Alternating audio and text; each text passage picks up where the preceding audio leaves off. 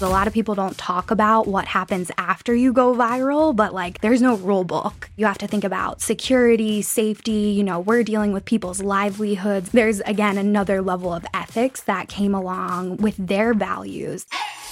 You're listening to Stories from the Top, an inside guide to better business development.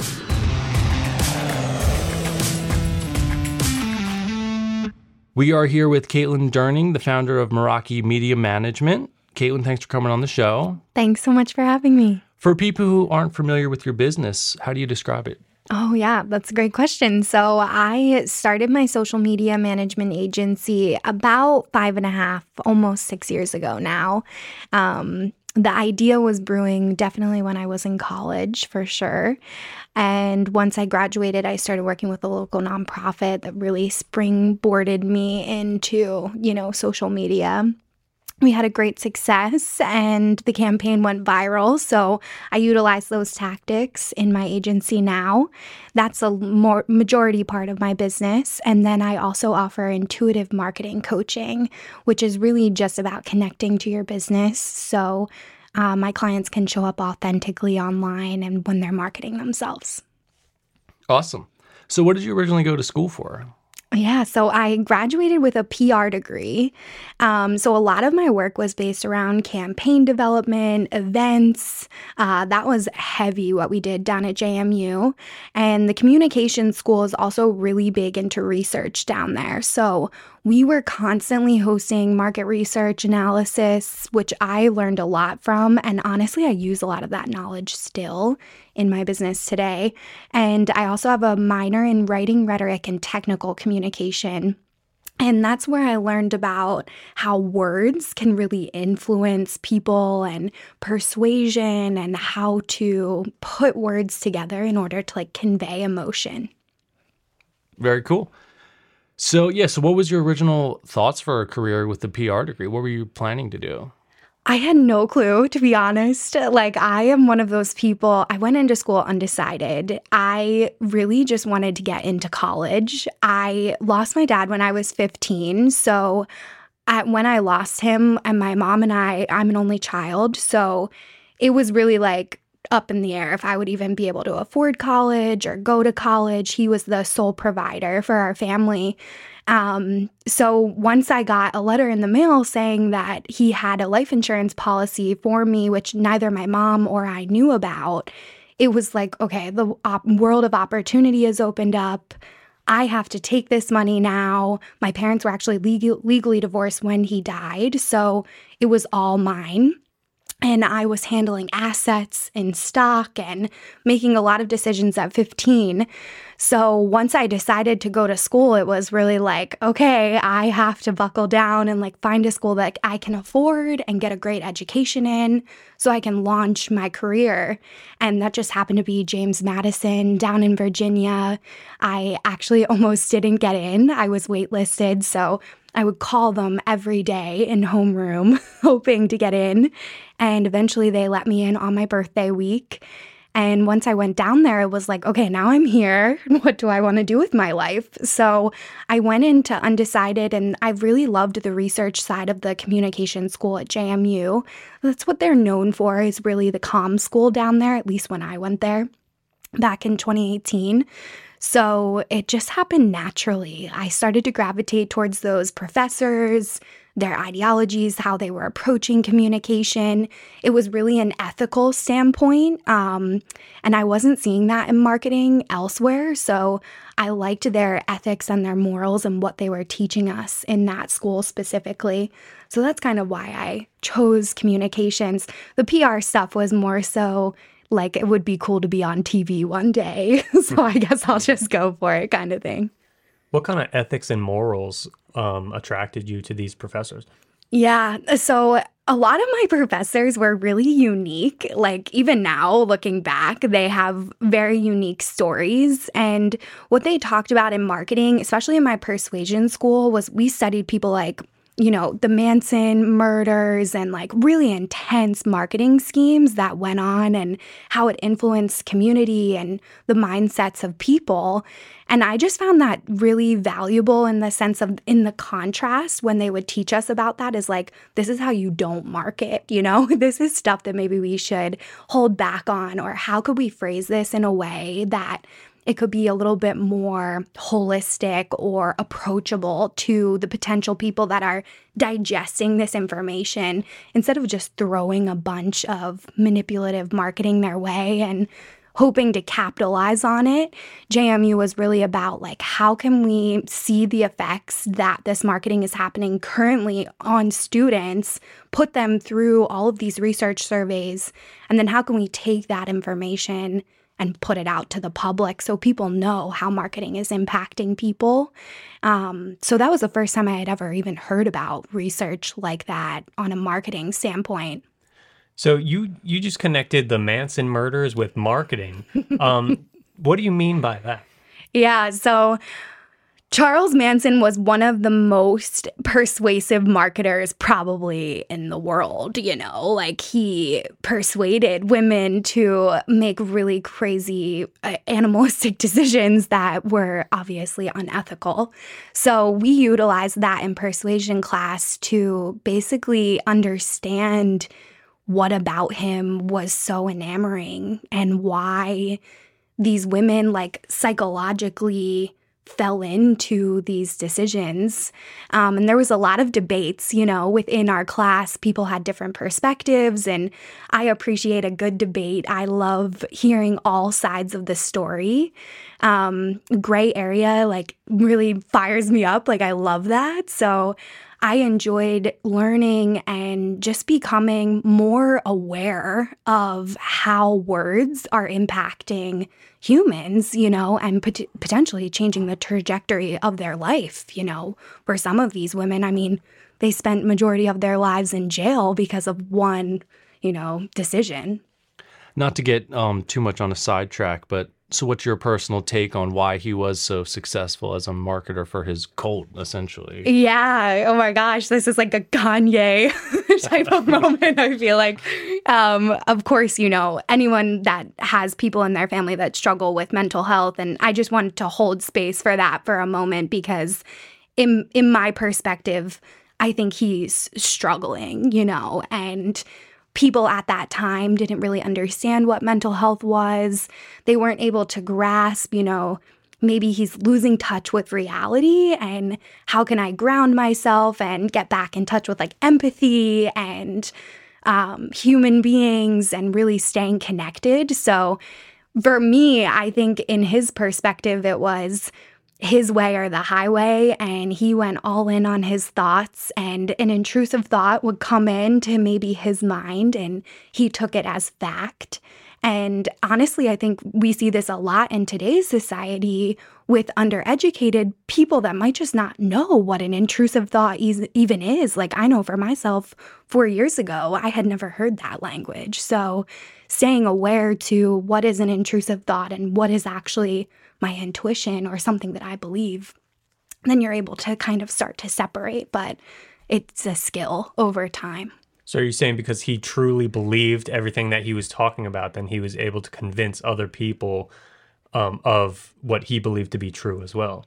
Yeah, that's what I believe. You know, that's what we saw, I guess, from studying his behaviors. And I guess there's a positive lesson we can learn from that in business, which is if we have that same attitude, that we can affect others as well.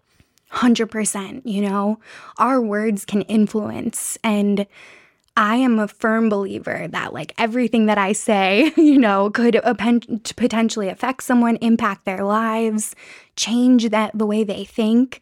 Um, and I think just having that awareness as a business owner, you have to see, even a stockholder, you know, inheriting stock at 15, I had to realize that now I have stake in these companies. I am influencing the stock market. If I pull all my money out, the stock's going to crash. I could influence, you know, other people's finances. So for me, you know, ethics and morals just naturally had to be something that was in the forefront of all of my decisions. I think everyone's met like a super charismatic person that wasn't channeling that for good. Like we've Yeah. seen it a lot in a lot of the almost like the entrepreneurial type of person very often has that going on or Yeah. there's a certain subset of them. So it's always interesting to see how people wield that for good or bad. Yeah. And they might even not know, you know, like I mm-hmm. think what's so unique is that good and bad isn't even really a thing, you know? So that's where we have to gauge like, are we hurting people? What level does it cross into the darkness, maybe? You know, how are we uh, aligning our missions and goals? And that's what I was sharing with you all a few days ago as well. Like, we will only work with companies that we believe in their mission for that reason. And I know you both feel the same way. So from breaking down Charles Manson's mind to a nonprofit, what was the nonprofit you were working at? Yeah, so for anybody locally, uh, the Headstrong Foundation, they're a fantastic foundation. They offer direct benefits for cancer patients down at CHOP. Uh, they have Nick's House. So if you know anybody struggling, they actually will ship people in that um, are from far away that are getting treatment at Penn and they can stay there for free all throughout their term of treatment. Um, and yeah, that was the nonprofit. They're great. They're still around. And did you come in as the social media person for them, or that was your role when you came in? I was actually the fundraiser. So I was their youngest fundraiser at the time, one of the only people brought in outside of the family at that moment. Uh, now they've expanded a lot more. Okay, so what was your background in social media coming into the Headstrong Foundation? Nothing at all. uh, what I learned in PR, which was, you know, this is how you tweet, and this is a productive tweet or something. Uh, I really knew nothing about social media. All I knew was uh, that our target market was women. So I knew the way that they think, I know the way they use social media. And um, yeah, I just knew okay, if I can boil this down to being like, how would I feel if I saw someone trying to raise awareness around this cause, I would totally jump on board. And um, that was my first way of starting to think about social and starting to think about marketing a little bit differently. Yeah, so when you hit your home run with that specific campaign, was that early on or was that after some trial and error? Yeah, so we had warmed the audience maybe for about two months prior. And the day of the actual like giveaway launch, which was just strictly to raise awareness, we weren't trying to um, get any funding at that time. It was more so just about, okay, launching this, setting it off to the races. But we had done a lot of outreach prior to our direct target market, which is a lot of what we do at Meraki Media Management today, all in preparation. And it's something you can do ongoing. You know, we as business owners are constantly in campaigns because we're constantly trying to drive leads. Now you can always strategically develop it around a specific campaign if it's a webinar or something or a course that the client might be launching. Okay. So, did you have any help or assistance when you were going through all this stuff, like the trial and error of honing in on that? Um, I'll choose my words wisely here. My team was fantastic. You know, I want to make that very clear. They're amazing humans, awesome people. But it was my job as the campaign developer, like really the the leader of the campaign to find these people and get them excited. So my job was to basically think about, okay, how can I take something like the ALS Ice Bucket Challenge nomination and put this on Instagram to raise awareness for another amazing foundation that's benefiting a lot of people. Um, and that's exactly what I did. So my team members did not have any, you know, input. They actually were like, okay, do a giveaway, whatever. You know, it's like Thursday afternoon. They're like, good luck with that. Awesome. And I remember sitting down with our, um, he was our marketing and website designer at the time to launch the giveaway. And he like was so cool. His name was Ed. And he was like, you know, good luck with this. Like, sounds like it's a good idea. But he basically just copy and pasted it on the website. So I would say that that was probably as much of an impact as they had, you know, on the potent- on the actual takeoff of the viral campaign. So, how did you go from being good at social media to wanting to start your own business, doing it for other people? And real quick too, I just want can you explain how the campaign went viral and what the Yeah. results of that were just so people understand? Totally. Yeah. So basically, I launched the campaign on Thursday night, mm, just I was coming into work on Friday, no clue what would happen. So I just launched the campaign. I put it out on social, nominated. Basically, we had a, a leader of our campaign who was like kind of like an influencer within our market. And it worked really well to our benefit.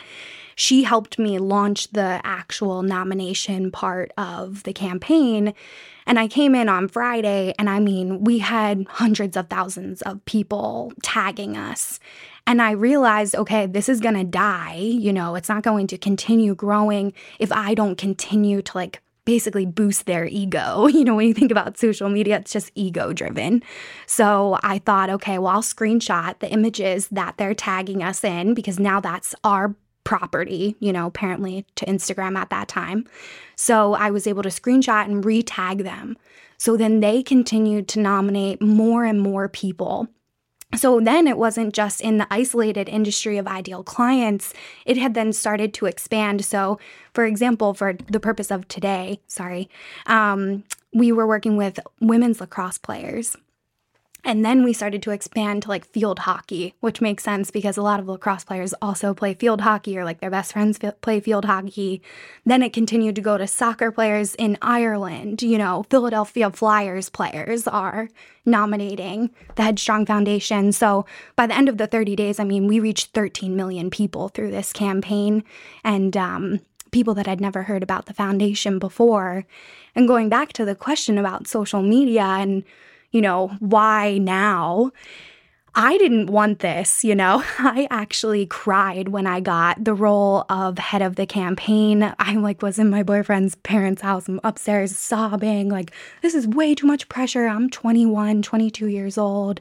I don't know what I'm doing. Like I don't know how to raise this money. And um I just did it. And then it was like, okay, now what do I do next? So I quit my job I actually traveled across Europe. I felt super lost. Even though I just had this amazing experience, I didn't know what this meant. Um, so I went to Europe for three weeks, and my mom, bless her heart, was my best marketer. She still is through word of mouth. I just had clients, you know, she was sharing about the success, and she said, I found a few business owners for you. Like, if you want to do this when you get home, they're ready. And it was kind of like now or never, you know, if I don't take this opportunity, when will I? Um, and I was 22 when I started the business officially. So you're almost kind of riding off the success of that Headstrong campaign. Totally. So what made you want to quit right after that huge home run? Yeah. you guys are great at asking questions. So it, it was challenging, you know, when you don't always agree about what to do with the success, you know. Something like this viral of a campaign for business owners that have never experienced anything like this, it is really scary, you know, like and I just want to hold space for that because a lot of people don't talk about what happens after you go viral, but like there's no rule book, you know? Uh, you have to think about security, safety. You know, we're dealing with people's livelihoods, their lives, literally. So there's again another level of ethics that came along with their values that they were trying to decipher what do we do with this growth you know we raised $75000 our goal was originally 25000 now we have this lump money like what do we do and we just honestly didn't see eye to eye so i knew that this was going to be awesome for them. And they were kind of living in the fear. And I was like, you know what? I just want to be excited about this. I feel like this was a huge success. Um, and yeah, it was just best for us to part ways at that time so they could do w- what they felt was best for their business at that time. So, excuse me. So, when you started to, when you decided to go into your own business for social media, did you have any background in business or training or anyone in your family who was an entrepreneur? Or how did you go about thinking, I'll do my own business versus look for a job at another social media type of business? Yeah. So I hated going into work. like, my work was not something that I enjoyed. Like, eh, the nine to five grind was just not for me. I actually was like physically sick from it. Um, so I knew that I wouldn't go back into another career like that. Like, you know, even if I did work for somebody else, I knew I would work from home and just have like more flexibility. Even my boyfriend, he's like, you're just like not that type of person. So it's against who I am. One. And then also, it was, you know, at this point, am I going to build equity in myself? Like, especially, you know, being in stocks from the time I was 15, like I see equity differently. I see money differently just because of my experience than most people my age. You know, now I'm 27. So it was really about like, where do I want to build equity? If I can build equity within myself and have myself as an asset in addition to all of the other assets that I have, that's what I'm going to do. Um, and even if it's going to be hard, I know in the long run it will be worth it. So, what was the first step you took when you were building your business? Yeah, you know, it's so funny uh, looking back. I think the first thing I did was like get my LLC number because my uncle guy is a lawyer. So that's another thing. Like my grandfather was an entrepreneur. I know that you asked about that as well. So I did have people guiding me. I also had a financial advisor who was really like a father figure at the time. And I run a lot of things by them. Like, even to this day, you know, I'll call my uncle guy and ask him about contracts and things like that. So I'm very blessed that I have, you know, this kind of like my my people to help me um but yeah I, I think it was it was really just about how can I create a business that will continue to push me forward? And the first step that I took was the LLC and getting my Facebook URL because I thought that that was really important at the time. And looking back, it doesn't matter at all. You know, don't worry about those small things. Um, if really what I should have been focusing on was like getting more clients and building my systems and honestly testing my process, you know, because the process worked one time. And that was really what I did in the first few years. It was just about using these accounts as guinea pigs, of course, with the business owners well aware that I was testing different ways and methods. And um, it just ended up working really well. Even though today, those methods still work through every single algorithm, adjustment, shift, you know, we don't leave it up to the algorithm. We go and we find your ideal clients and we get in there and we start talking to them, just like you would if you saw somebody on the street that you knew that you could support. So you converted some of these clients that your mom passed your way. Was that your starting base? Yes. Yeah. And how many uh, clients did you start out with? I had about three. So one was my big, big client. And it's so funny, like they were a beauty based client, and I still work with a lot of beauty based businesses. So that did get me a lot of really great connections. And then I just had a few other clients, like local influencers, and they weren't really paying me anything because I was still testing a lot. So, did you have like a strategy that you were offering as your your service? Anything that you can share? Yeah, I guess the strategy would be, you know, don't be afraid to communicate online. Like, it's called social media for a reason. And when I started seeing that a lot of business owners are like doing this tactic, this is gonna like date me, but we used to say this all the time a few years ago like post and pray. Like, it's not really something that people say anymore, but that was the majority of the market. You know, even an influencer, like, they weren't actually being social on the platform five years ago. Now it's completely changed, as we can all see with things like TikTok. It's become mm-hmm. much more dynamic and these younger generations are like used to talking online. Some of them might even be more comfortable talking online than they are in person, which is what we're seeing. Um, just when you look at it from like a communal standpoint. But yeah, I just think be social. Like, don't be afraid to get in the DMs. You know, it's not a bad thing. It can actually be a really good thing. So you mean not just posting, you're you're commenting, doing the direct messages, having conversations, much more effective than just post and pray. 100%. Yeah. Because people want to know you, you know? Like when you think about it at the end of the day, when you buy something, even when you're buying something off Amazon, there's like this back idea where you're like, I know Jeff Bezos is going to collect like 10 cents off of this, you know? Or I know this small business owner that's actually paying to be on Amazon. Like, I'm going to benefit them. And what we're seeing in society is that people are purchasing, like, they're consciously purchasing now. So if you are in there and they want to purchase from you and they want to get to know you, you know, that's what's going to make them buy. Um, and that's what's going to make them continue to buy and stay on with you long term. Yeah, I, I still to this day see a ton of posts and praying on LinkedIn specifically. I feel like it's just like we're here if you need this. And it's like one like, no likes, or they liked it from their other non business, you know, like their personal account Yeah. on the business page. And it's always just, it's not effective. And it doesn't, it doesn't, it's almost kind of cringy to see someone screaming into the void like that. It is cringy. Yeah. You feel bad for them. Yeah. um, so, um, with your business, did you come into it with a business plan? Did you know where you wanted to be and grow into, or was it just, I did this once, can I do it again type of thing? Yeah, I think for me, it was really like, if I can make some money doing this, that would be great, you know? And like, if I can build this, like, that would be fantastic. But a lot of like marketing is trial and error. And I think that a lot of entrepreneurs will say, like, okay, I went in with this strategy and I did all of this and I knew exactly what I was getting into. I had no clue, you know, I'm 22. I'm just trying to figure out my life and live a life that I actually want to live. You know, when you see somebody pass away that's so close to you when you're 15, like my dad never lived his authentic life. Like he got up every day and he went to work and he hated it and he talked about how much he hated it. And um, there's a level of shift, like as a child, when you start to see your parent live a life that's so miserable. Like I just knew I wouldn't do that to myself, whatever it took, you know? Um, even today, like I'll get up in the morning and be like, this is way better than whatever else I could be doing, you know?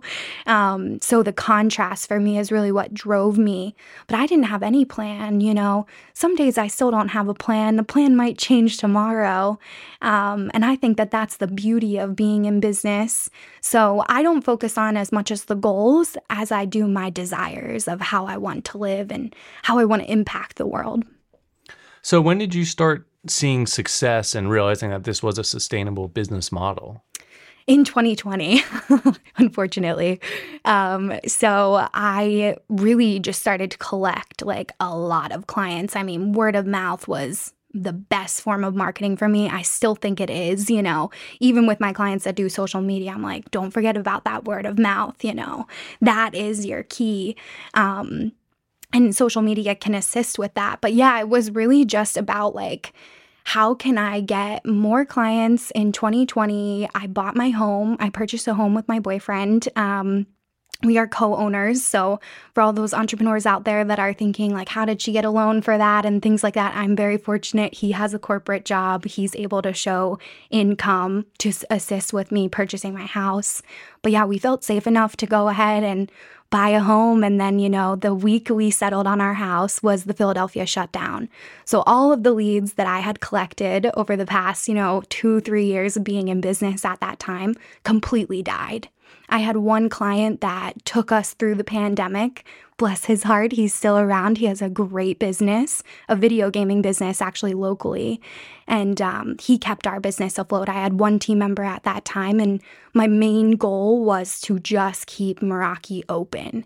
You know, I didn't collect any income from that at that time. And that's where, you know, having my stocks really has assisted me in running an entrepreneurial business at my age specifically. Yeah, the market was crazy over the pandemic with everyone else getting into it. Yeah. Yeah, so it seems like people would have picked up in social media during the pandemic. Like I know that's kind of eventually what started happening. Like we saw like a drop off and then everyone realized, wait a minute, we can't be in person. Yeah. The on- internet is the only way to do it. Like did you see that shift where people like did a U-turn and came like running back? Totally. It was like a 180. One week I woke up and everybody's like, "How can I learn how to do this? Can you coach me?" What what was interesting about my target market at that time is none of them wanted to pay anything. So, for me it was really like, "Okay, I'm going to take a step back. I'm going to reanalyze how I've set up this business. Like, is this sustainable for my lifestyle? So, I took that time to reflect and, of course, train clients when they were willing to pay. But um, for me, it wasn't really about putting the cart before the horse. Like, I knew I had to get my ducks in a row because I went at this so quickly, so early on, as I explained, like, really intense.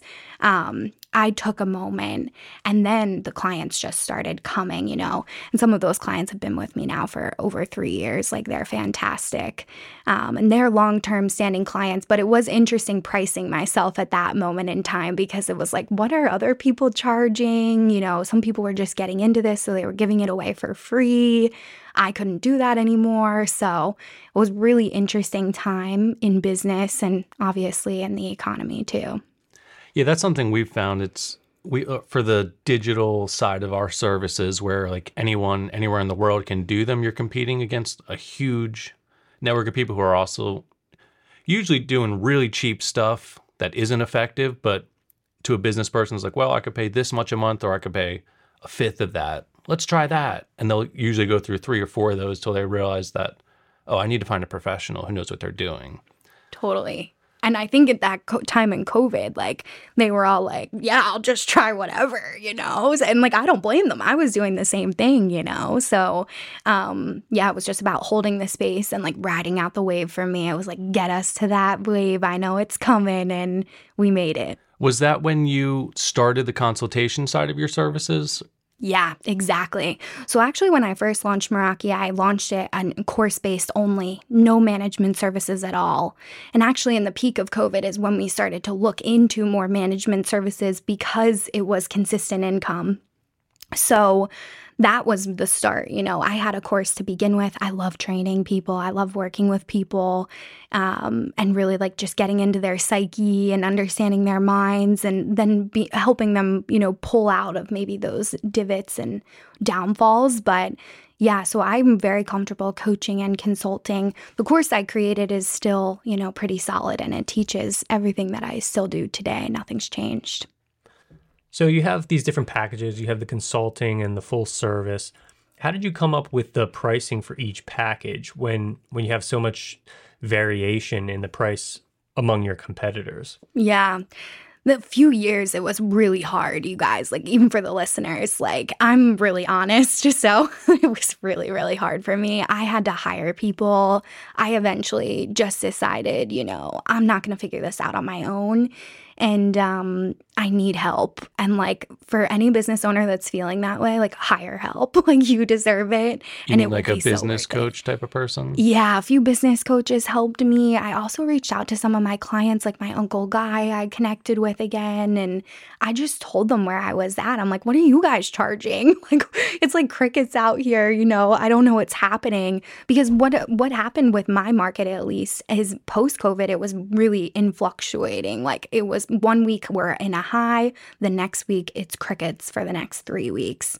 So it was very like um, touch and go. And my business coaches, they actually did a lot of research for me. They gave me quotes, which were way higher than things that I would feel comfortable charging. So that was really where I had to start going inward and like ask myself intuitively what feels good to charge and like what feels safe to charge too because I don't want my business owners putting themselves out to hire me and then not feeling like they're getting enough out of the relationship. So that was really where I was able to find the sweet spot for my pricing specifically. Yeah, we were when we first started out, it was a little over 14 years ago. We were very underpriced. And at a certain point, people were telling us, like, you need to raise your rates. Like, clients were telling us that. Yeah. And we found that, like, the, good technique we always liked is like some people should be turning your proposals down. Like if everyone's accepting your proposals, your price is way too low that's that was it. Like my coaches were like, Caitlin, you're crazy. you know, they're like, you're giving this away for free. And like then you start to see how much work you guys are doing too. Like, especially with editing, like um, content creation's the same way. And like I'm in their account every day doing DMing. Like, what other social managers really doing that, you know? And you guys go above and beyond too. It's like you have to start to weigh how much time's going into this project. It, it's so dangerous if you sign up for a project that oh, this is going to take me like 60 hours to do it. And then you look at the budget, it's like, oh, I'm going to make $3 an hour on this thing. And it's yeah. like, it's just unsustainable. and I'll, I'll say too, with uh, entrepreneurs who started a business because they love what they do, sometimes it can be tempting to take on those projects just because you really love the work that you're doing. But long term, it might not be sustainable if if you're putting way more hours into a project than you're actually getting profit out of it. And you can run the numbers. Sometimes you'll find when you're first getting started, you're making very low dollars per hour. Um, and that might seem like you're providing a value to the client, but really you're going to be putting yourself out of business in the long run. Yeah. So that's something we learned earlier on, and, and we had to make some some big leaps in our pricing just because we we knew we wanted to do this long term, and it wasn't going to be sustainable at the prices we were charging. Well said. Yeah. And another thing for me, like on the emotional side, like I was just bitter, you know. I'm pissed. And I um I would be mad at like my clients too and that doesn't help the relationship at all. It's not their poor fault, you know? Like I created this. So there's a level of entrepreneurship too where like you take the ownership and you just know that you can change it at any time, but it's a whole nother emotional loop, I think. So, yeah, where were you at when you decided that you needed to kind of scale out and get other people to start doing the work so you could steer the ship a little bit more? Yeah, it was actually a mental health diagnosis that I received. Um, I shared this on my podcast as well. I was diagnosed with PTSD, which makes sense, like from losing my father. It was pretty sudden. Um, like he had cancer, but it, he died suddenly. So it was really about how can I cater to my mental health while still being an awesome woman business owner. Like, I can do both things.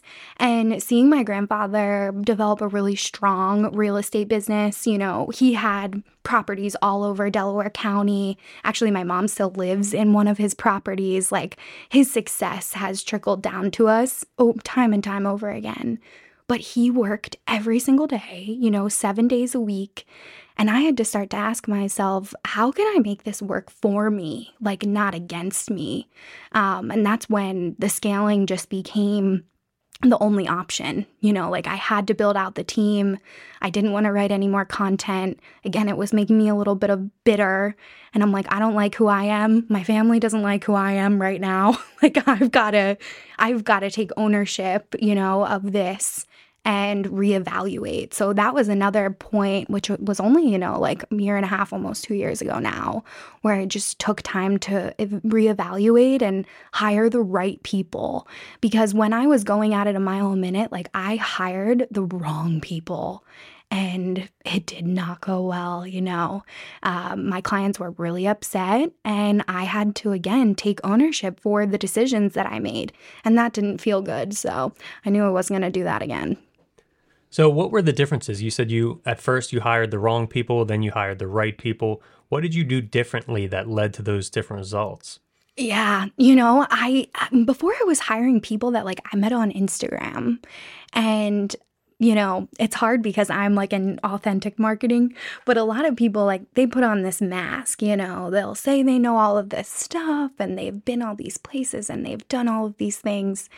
And then you get in there and you work with them and you're like, hmm, I, I can definitely see that that wasn't the full story, you know, the skill set wasn't there. Even though it looked like they it would be there online like based off of their marketing. So then i just decided okay i'm going to hire people that like i already know that i'm meeting through networking groups. And it actually happened at the perfect time. I joined a women business group um, it's called the badass women in business.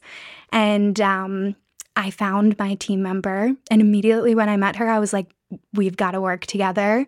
And she's fantastic. Like she handles most of the client back and forth communication on Voxer and things like that. And I handle like the client calls. It's the perfect medium for me.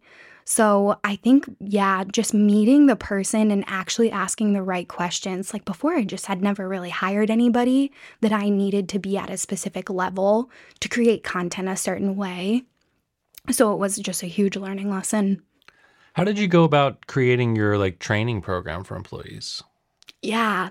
So I have my course that I mentioned at the beginning. And really, what the course is, is basically what I would teach, you know, to a corporate client and what I have taught to corporate clients. And it's all based around connecting to the goal. You know, why are we on social media to begin with?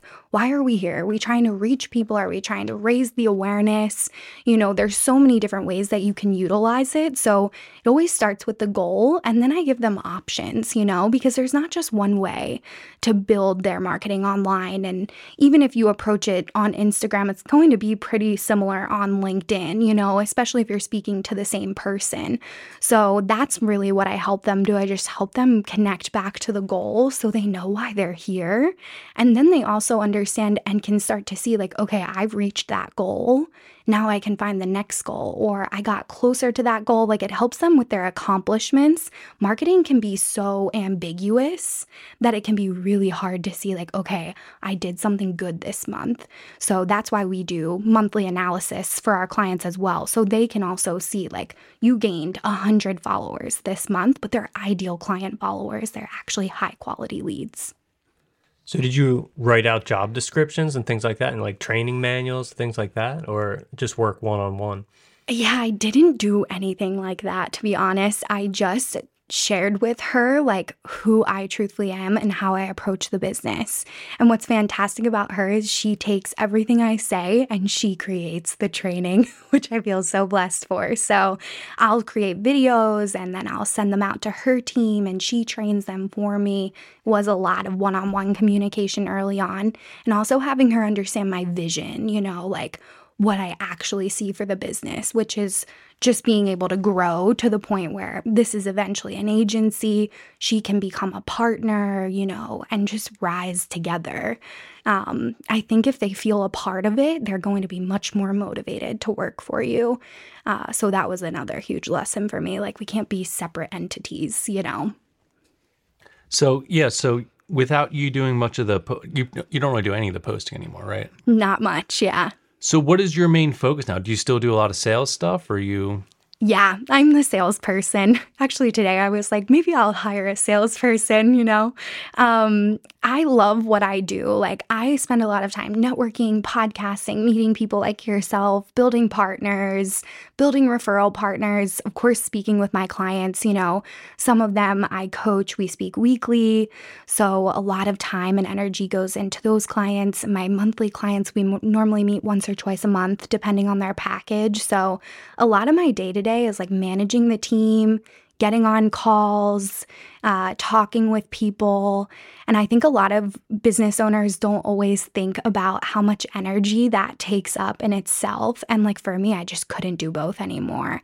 And I knew that the business wouldn't grow without me doing these revenue generating activities that I just described. So you kind of removed yourself from the production element, put yourself solely in the sales position, but even now you're thinking about other salespeople joining your team? I am, yeah. And the reason why is just because, like, more money would be able to come in and maybe they would be able to sell it in a different way than I can. You know, I've been in this for six years now, so I say the same things and like it feels redundant for me, even if the other person is like, wow, this is awesome, you know? Um, so yeah, I just think somebody with some fresh eyes that would be able to provide a different perspective to the potential client would be fantastic, even to just assist me on the sales calls. Like having two people people on a client call versus one person has elevated my business entirely. So that's kind of what I'm playing around with now. So, how have you learned and managed some of the stuff in the business, like the admin and finance, like the finance side of things? Was that something you got help with, or was it something you just trial and error figured out how to do it? Yeah, so early on, like I am one of those people that doesn't want to invest in the business. You know, I hired a business coach because I just really didn't know what I was doing out the gate. Um, it wasn't the best investment, but I made connections and it was fine. So if you've made a bad investment, you know, we all have at some point or, another. Um, but really, what I learned with managing stock and managing money from the time I was 15 was absolutely applied in my business. You know, we look at losses, we look at what makes sense to actually take a loss on, especially if I'm investing in a new coach that I believe in, um, that can springboard me to another level. And a lot of it has come down to like my mental health. You know, it's like, okay, we might not be making that much because I've hired more people, but I'm at peace and I feel good about the decision. And I also think investing in your business, like where I am, will help me reach those goals. But if I didn't invest, like I said, I just wouldn't have the energy to keep it up and keep it up at the caliber of content that we create. So one thing or another would have had to give, which wouldn't have impacted us well. And most of your team is remote for the most part? Yeah, they're all subcontractors. So I don't have any full time employees. I don't have to worry about benefits or anything. That was, you know, something I consulted with my Uncle Guy, my lawyer, about prior to making a decision of bringing on other people. I have contracts in place and things like that. And um, it's really helped me, you know, saved my butt. What was the process for mapping out part time workers who are doing these monthly, like ongoing contracts? Is it like, you have this many hours you have to do this month or like how do you manage and set that up? Yeah so i pay them twice a month and i normally give them a cap like how you said. I'll be like you know if you go over 10 hours shoot me a text. Just let me know so i know what's going on. Um, and then if you know some employees like maybe they get a little excited and they want to overwork a little and I'll be like, "Hey, this was awesome last month, but like next month, if you can shoot me a text when you hit like 14 hours, that would be fantastic, you know?" Um, and then I just explain to them like I am a small business. I am currently funding. You are a part of this team to elevate with us. You know, like you will get income if you continue on with Meraki. There's no doubt about that, you know, but I can't get there if we overextend the budget. So once I explain it to them, they're able to understand it more. Like I have, you know, high school students working for me, I pay them, like they're fantastic, you know. I get to mentor other women. Some of my, you know, team members are building their own businesses now in different industries, which has been wonderful to see them impacted by Meraki. Excuse me. So, yeah, um so, what do you think is some of the most important things for a social media management service for other people who might be doing the same type of thing? What's what's good when you're looking to grow and scale? What are some of the most important things to focus on? Think what you're good at. Like you guys said that. I, I don't know if it was your last episode or an episode before the last, but um really just knowing like what are you good at? And honestly, what do you want to be doing? Like we don't have to live a miserable life. Like that's my belief here, you know, like I'm again, I'm 27. Like, I want to live a full life and I also want to be a business owner. And I see so many people giving up their lives. Like, they'll say, I was a shut in for two years, like, build my business. I see this on social all the time. And I don't believe that you have to do that at all. I think if you go in with knowing that you can create something beautiful and you're going to put in the energy to do so, you will make it happen. Um, and also just be open to making mistakes and like trial and error because trial and error has totally that mindset shift, like out of being a failure to it just being trial and error was huge. Do you have any plans for uh, expanding your business in the future?